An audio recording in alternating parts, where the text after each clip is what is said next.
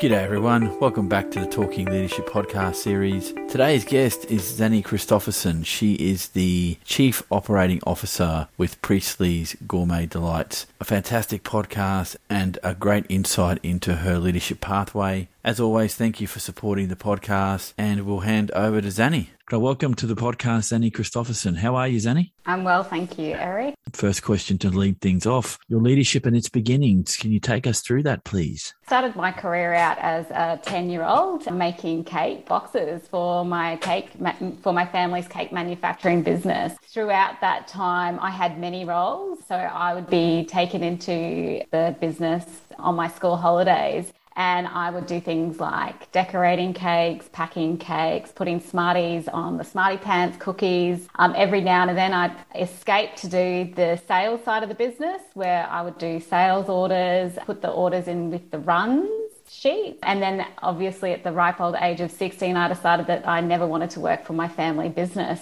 So escape and worked for a company called Esprit in the retail sector. Worked there till I was 18 until I figured out that I could actually make more money back at mum and dad's family business. So integrated back into the cake packing side of the business and finished my business Bachelor of Business degree. Once I did that, I worked in shop floor control in the finance department of the business before deciding that I didn't want to work with them anymore. Had a stint in New Zealand with the New Zealand manufacturing business came back to Australia for six months and decided that I wanted to go overseas to Europe. Lived in the UK for two and a half years and worked for a high frequency trading company in the business development side. So, very different industry absolutely loved my time over there, but decided to come back for personal reasons because my nana at the time was very ill and I'm very, very family orientated person. So came back to Australia. And at the time I was sitting around doing not too much. And my father said to me, what are you doing with your life? And I, I looked at him and I said to him, I was like, Dad, nothing really. And he's like, right, I've got a project for you. So we had typical fashion. We had a negotiation where I was like, right, I'm working nine till three. This is what you need to pay me. And he agreed to the terms and conditions, which is uh, very unusual for my father, for anyone that knows him. And that's where my career in leadership really began. So I did the project management work for him and fixed a challenge that they'd experienced in the business for the last three years, interviewed for the plant manager role, which I wasn't too sure that I actually wanted to take because I recognized within myself that I was very good at completing my own work, but had never had to manage people. So I went from managing myself to managing 150 people overnight.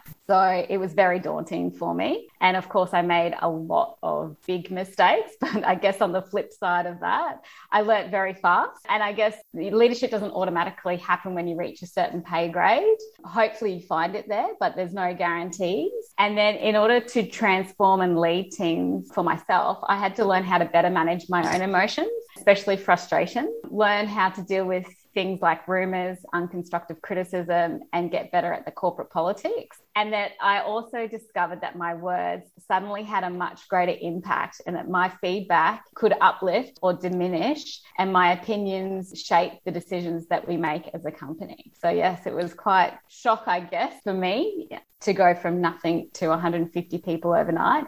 You said initially you wanted to run a mile from working in the family business. Coming back around to giving it another crack, do you think your experiences in other work settings opened your mind to giving a go at working within the family business that it was your experiences of other industries that was maybe one of the catalysts to say hey i'll, I'll give this a go when maybe five years ago I wouldn't even given it a second thought if it hadn't have been for my dad encouraging me to get back into the business, I wouldn't have looked there. At the time when I came back, I was looking for finance positions, but because of the nature of the business that I worked for in the UK, it was hard to get that sort of experience in Brisbane. And I wanted to be close to my family. That was really important to me because I'd spent so such a long time away from them that I just couldn't fathom living anywhere else. I actually interviewed for a job in the US, but by the time I worked out, you know, rent in New York, having to pay rent, medical insurance, etc., etc., it just wasn't worth my time. So, would I have come back if my dad hadn't have asked me to? I probably wouldn't have.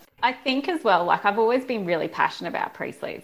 I love the product. I've always loved the people that I've worked with, you know, a lot of the people on the manufacturing floor, like um, Mingo, he's been with us for 21 or 22 years. So we're talking like I've known them more than for more than half my life. So it's literally like working with my siblings. Do you think it's more difficult or less difficult to apply what you've learned as a leader when the people you're working with are like extended family? Look, I think as long as you're treating them fairly and with respect, you know, it's about having the conversation in the right way. So I think initially when I first took on the plant manager role at Priestley's, I found it challenging. But as I developed my leadership skills and my capabilities and my understanding and my empathy for people, it became easier because I knew how to have the conversation in the right way rather than just hitting them with, hey, that's not the way to do it. Do you know what I mean? You've had international experience with jobs. You've come back to Australia. You're now very much in the thick of it in the business that you're working in. Tell me from your travels, again, no right or wrong answer here. How do you define leadership? Yeah, so for me, it's the process of social influence, which maximizes the efforts of others towards an achievement of a goal. So leadership stems from, from social influence, so not authority of power.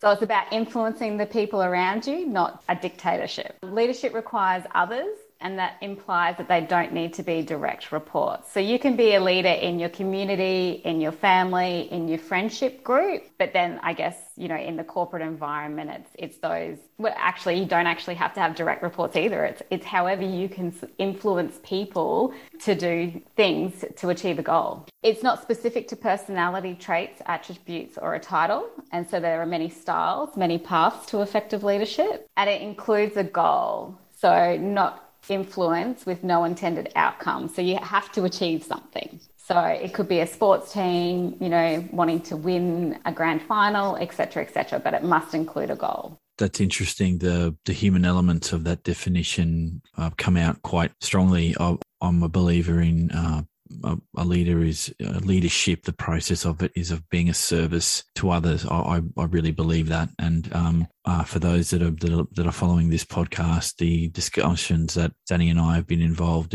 in in the previous podcast with the um, Best Practice Network, I think the that those elements of what is in a leader that that we are that we can get behind are always around those people elements. I think they're critical, but I, I have some views that I, I, will share with you as the podcast goes on about the suite of those skills. And I'm, I'm a big believer in first, second, and third order skill sets that make for more effective leadership. And absent some of those things, you're not going to be as effective as you could be. And I, I, use, I tend to use the word a lot effective. I don't like good or bad or somewhere in between. I think effectiveness and going by your definition, effectiveness is you've got to reach a goal, whether it's a monetary goal or a community goal or some kind of goal that you're aiming for. It's, yeah, it's, it's interesting that the human element seems to be coming up a lot in my discussions and that you're dealing with people every day. You can't be the dictator that you said that you, you can't come from a, a, place of power. Like the command and control aspect of leadership, I think is not there for every industry, but I think it still exists. And the fact that you, you've can, you've reflected on it and made a conscious decision not to, to do that speaks a lot for where your leadership is going to go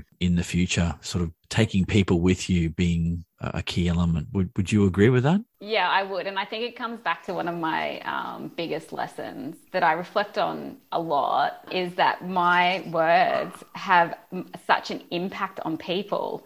So if I'm coming from a negative place, you know, that connotation, they're going to feel that. Whereas I can still get the same outcome coming from a really positive place. This idea that what you say to people doesn't have an effect on them, I think, is just bullshit.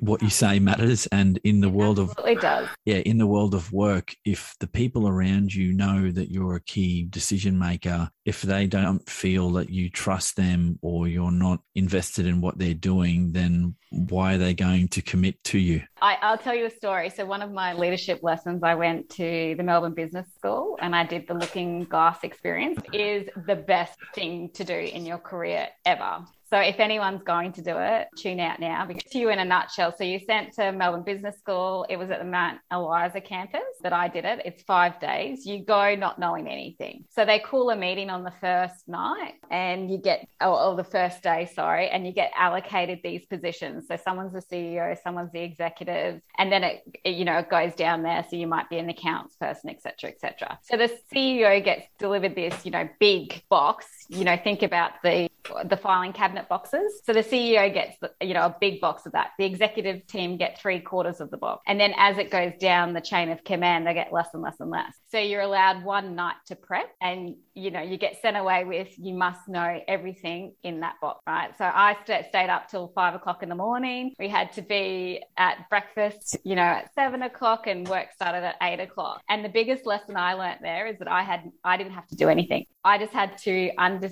know that my people, the subject matter ex- experts, knew everything that they needed to do. And all I had to do as an executive was influence them to get the best outcome for the business. And it was one of my biggest life lessons and light bulb moments where it was like, oh, aha, I don't actually need to know everything because my team are the subject matter experts. And as long as they trust me and I trust them, we can get the best out of each other.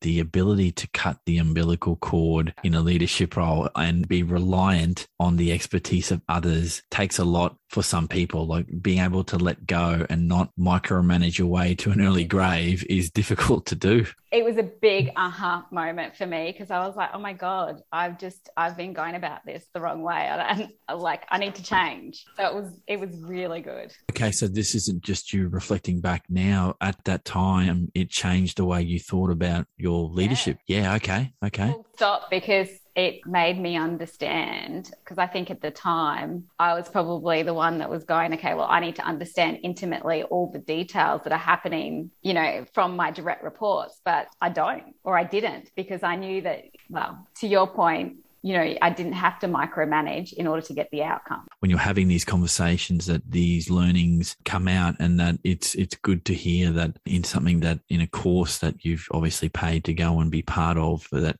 you got something very critical out of that process in terms of your own learning as a leader. So let me ask you something. You're in the role that you're in now. Obviously, you're forced in some circumstances and then not forced in others to make decisions about how the business operates. I've termed the, the next area that I like to discuss around the, uh, the lonely road of leadership. Now, do you believe it is a lonely road or is it as lonely as you make it? I think it's as lonely as you make it, but it can be a lonely road as well. And the reason I say that is because I think that people have expectations that leaderships are perfect and then you can project that leadership, that expectation on yourself. I also think that they that a lot of you direct reports and the people around you think that leaders leaders shouldn't make mistakes we of course we're going to make mistakes um, we're imperfect. And that's the part i think of learning as well is that sometimes we need to make those mistakes so that we can learn and progress forward if you ever meet a leader that says they don't ever make mistakes and you're dealing with a narcissist and you need to yeah. be running the other way real quick, I think. Yeah, but some of my greatest lessons that I've learned are from the ones that I've made mistakes. Uh, I just think that leaders sometimes have unfair expectations on themselves to be perfect all the time. And I think it's about living or, or uh, having humility and owning up to your mistakes when you have made that mistake. You raise an interesting point. Just let me unpack this a little bit if we could. You, you talked about your direct reports potentially thinking that you're not going to make mistakes as the leader. Do you think in your travels, not just yourself, but leaders that you've met, do you think sometimes those of us in these roles, whatever the leadership position is, that you project what you think others are thinking back on yourself and you put pressure on yourself unnecessarily, almost like a self fulfilling prophecy? Well, they think I'm mistake free, so I need to act like it, like I never make a damn mistake. Does that that ring true for you? I think it does in certain circumstances. I'm really lucky. I have really good relationships with my direct reports. You know, it's something that I focus on. I try and make sure that we have conversations that don't are not just work because I want I want them to see me as a person and I see them as people as well. And you know, I really appreciate everything that they do for me because without them I am not successful. I know that I need each one of their skill sets in order to make sure that Priestley's as a business continues to grow. So, you know, we have really good working relationships and also have a really great feedback loop. So they feel that I've been unfair or vice versa. You know, we're big enough and bad enough to sit down and have a chat about it and move forward. That's uh, incredibly nice to hear. These are the kinds of businesses that everyone wants to work where your boss makes a concerted effort to just appear human, but actually opens herself up to that human element. I think those that don't, and uh, it's always a, you know, leadership is a conscious choice. Measuring success, what are the, the non financial measures of success that you believe are critical as part of your leadership toolkit? So, for me, it's about how successful my people are. So, my direct reports and the people underneath them. So, achieving their goals both from a business and personal perspective. Uh, apart from that, I guess asking for direct feedback as well. So, um, I have had 360 degree reviews, and they're always helpful in terms of personal development for myself and um, my leadership impact. There's a wry smile on your face when you say that. Is that can they be can they be confronting? I've, I've never had one oh, done. They're horrendous. When I started out as a COO, I had a lot of lessons to learn. As you climb up the ladders, it becomes very political. In that instance, I jumped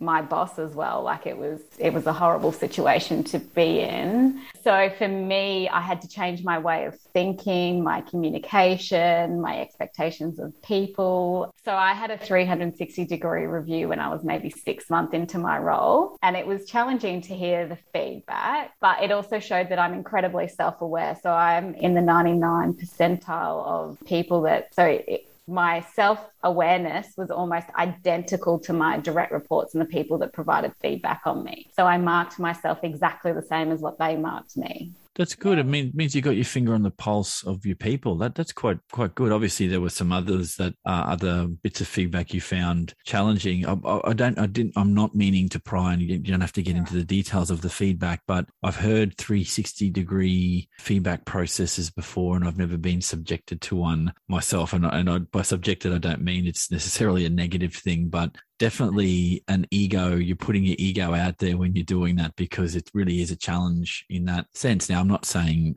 it's going to destroy your sense of self, but no, it it does. It look, it depends on the way that you approach it, right? So for me, it was about choosing a few key things that I really wanted to make sure that I would improve and have a better leadership impact on. I think what you're raising here, and this is um, you you touch on something I've been thinking about. I truly believe, and I'm happy for anyone who wants to come on to challenge my thinking on this, because this is the whole point of doing the podcast. Is I believe the the most reflective leaders in the world are the better leaders. Without naming names, can you think about the most reflective leader you've ever dealt with and the least reflective? I don't know that I've met someone that's super self reflective. I haven't been exposed to a person that actively asks for feedback either. So I don't think that I've actually come across a leader that is very self aware. In terms of not being very self aware, they're very destructive people, right? Because they don't understand the impact that goes around them think given that, that you've had some experience in the world of work that you can't find a truly reflective leader that you can think of immediately but you can almost yeah. immediately go to where the bad ones are mm-hmm.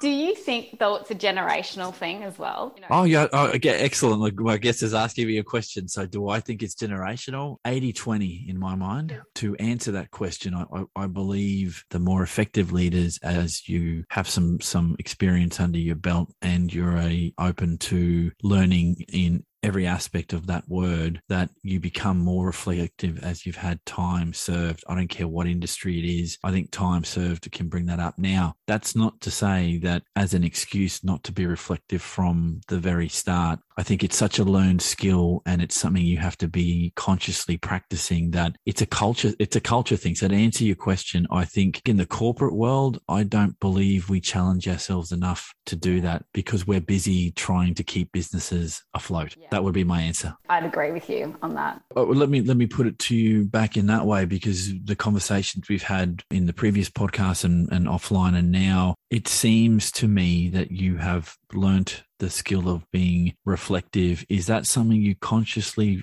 try to practice for yourself? Yes, I do. And I constantly seek feedback from my direct reports because, well, I guess for me, it's about growth and development, right? And how to best influence and lead them as people. Am I perfect at it? Probably not you know, there's always room for improvement, but I do actively try and gain feedback. I've personally given up on trying to fly, trying to find perfection in the leadership game. It's more progress, um, right? Yeah, Zanny, leader capabilities. What do you believe for effective leadership are the most critical leader capabilities? For me, so I think emotional intelligence is going to be key moving forward. You know, understanding your people that work for you and what makes them tick and then how do you influence them to get the best out of them? Coming back to being self aware as well. So, you know, reflecting on yourself, the, the impact that you've had on people. I think as well, um, being resilient too. The younger generations are probably less resilient than what the old generations are.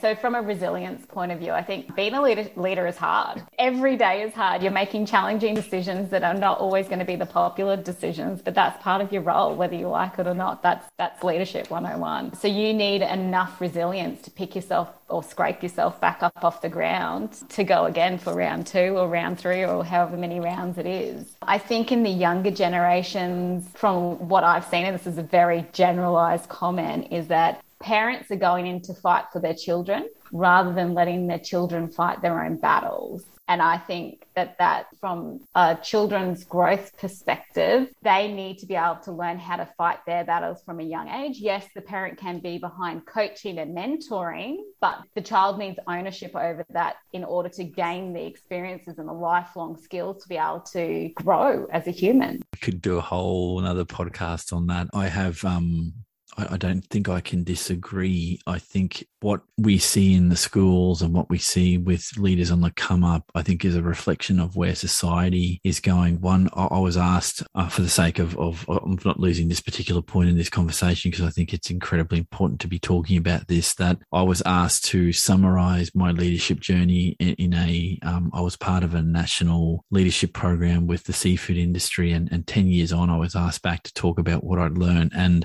after a decade, I'd learnt some shit and I was prepared to talk about it. And one thing is, I, I, say this with all due humility facts don't give a crap about your feelings, but I understand that you need to be aware of people's feelings when you're conveying factual information. So having an awareness, I, I think, demonstrates that you can have facts and talk about issues, but, but also being aware that you may offend or there may be issues there, but nobody dies if you offend them. They will wake up tomorrow morning okay. It's more if you're talking, if you if you're bringing facts to a to a discussion, you can't really go wrong. If you're using science and data and, and you're talking about realities, then that's great. But if you're talking about subjective things and whether you're you don't like somebody's opinion, you can't really do a lot about that. And I think understanding the difference is something, is a nuance that's not well taught at schools, nor do I think it's the role of teachers to do that. It's just living in reality. And if, if you can't delineate the two.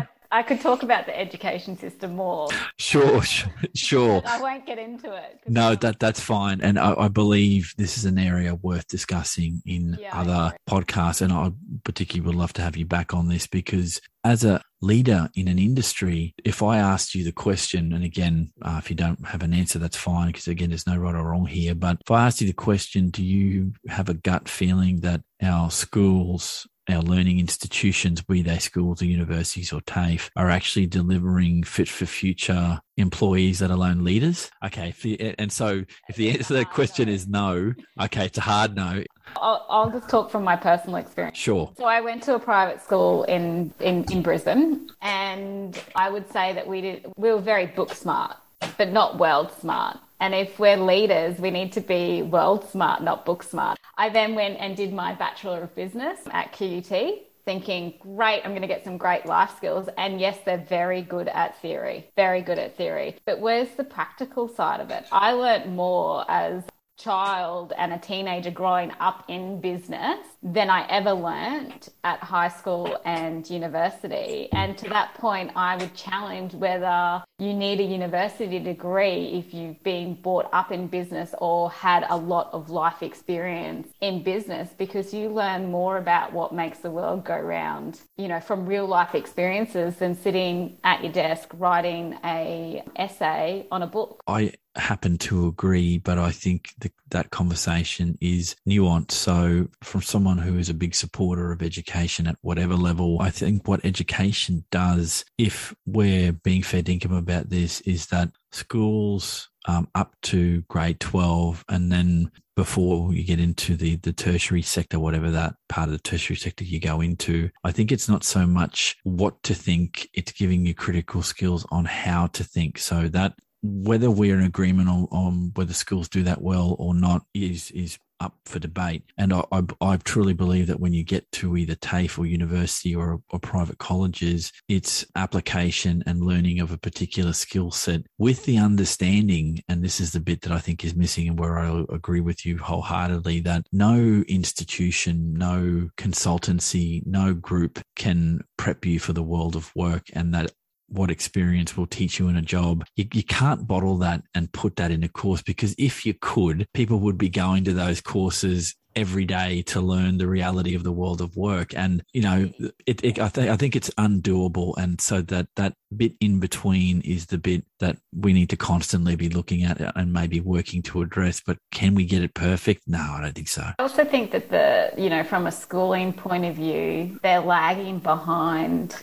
what's actually happening in industry. So maybe it's, you know, industry partnering with the schools and the universities more so that they're getting real life experience and understanding what industry is doing rather than having a lag effect, if that makes sense. It really does, mate. This is, um, this is one of these podcasts where you, the amount of other topics that we've brought up, I think, are well worth exploring, and, and they're connected to this thing about leadership. Because I, I, another key question is: Are our universities, by way of example of one set of institutions, are they helping to produce and educate professionals that have got what we need them to have to engage in the world of work as graduates? Are they doing everything they can? And I don't know what the answer to that question is. Is industry doing enough as well? It's about making sure that we're letting the universities are working with them, you know, so that they understand what we're looking for so that they can cater to that need. So it's kind of push and pull with you on that, that it's not just up to the universities or TAFEs. And yeah, the, the fact that we're having this conversation, and I had this conversation with some people 10 years ago in my industry, the fact that it's still coming up means that, that those connections and how we keep them current and relevant still needs a bit of work and it's a fruitful space to play in, I, I would suggest. But this podcast is about you, Zanny. So last question to focus on you is looking back on your leadership pathway. If you had to go back to a younger version of yourself, what would you say to you about being a more effective leader? I think probably just be patient. Don't expect that you're going to be perfect every step of the way. And as I said to you before, focus on progress rather than perfection.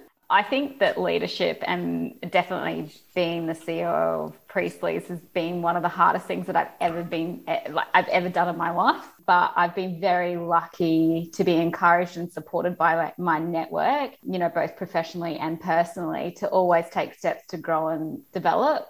And that in order to be better, you're going to have to go through some pain because learning and putting yourself in uncomfortable situations aren't always going to be nice. So, you know, be be okay to be stuck in that position where it's a little bit uncomfortable for a little while whilst you learn and develop, and that it's just a moment in time and that each day will get easier. Tell us a bit more about Gourmet Delights, and this is your 30 seconds to give your, your business a plug. So over to you, mate. Thanks, Eric. So, Priestley's Gourmet Delights make the best quality um, cakes and desserts for the food service industry. We're very much the cake in the cabinet, and we're here to support your business to make it a success. So, absolutely. If you need anything, reach out to the team. There you go. And I'll, I'll put uh, your details, your LinkedIn profile, and the business uh, email on the podcast description, Zanny. So for those listening, I've been speaking to Zanny Christopherson, who is the Chief Operations Officer at Priestley's Gourmet Delights. Thank you, Zanny, for your time. Thanks, Eric. And for those listening, this has been Talking Leadership, and we'll catch you all on the next podcast.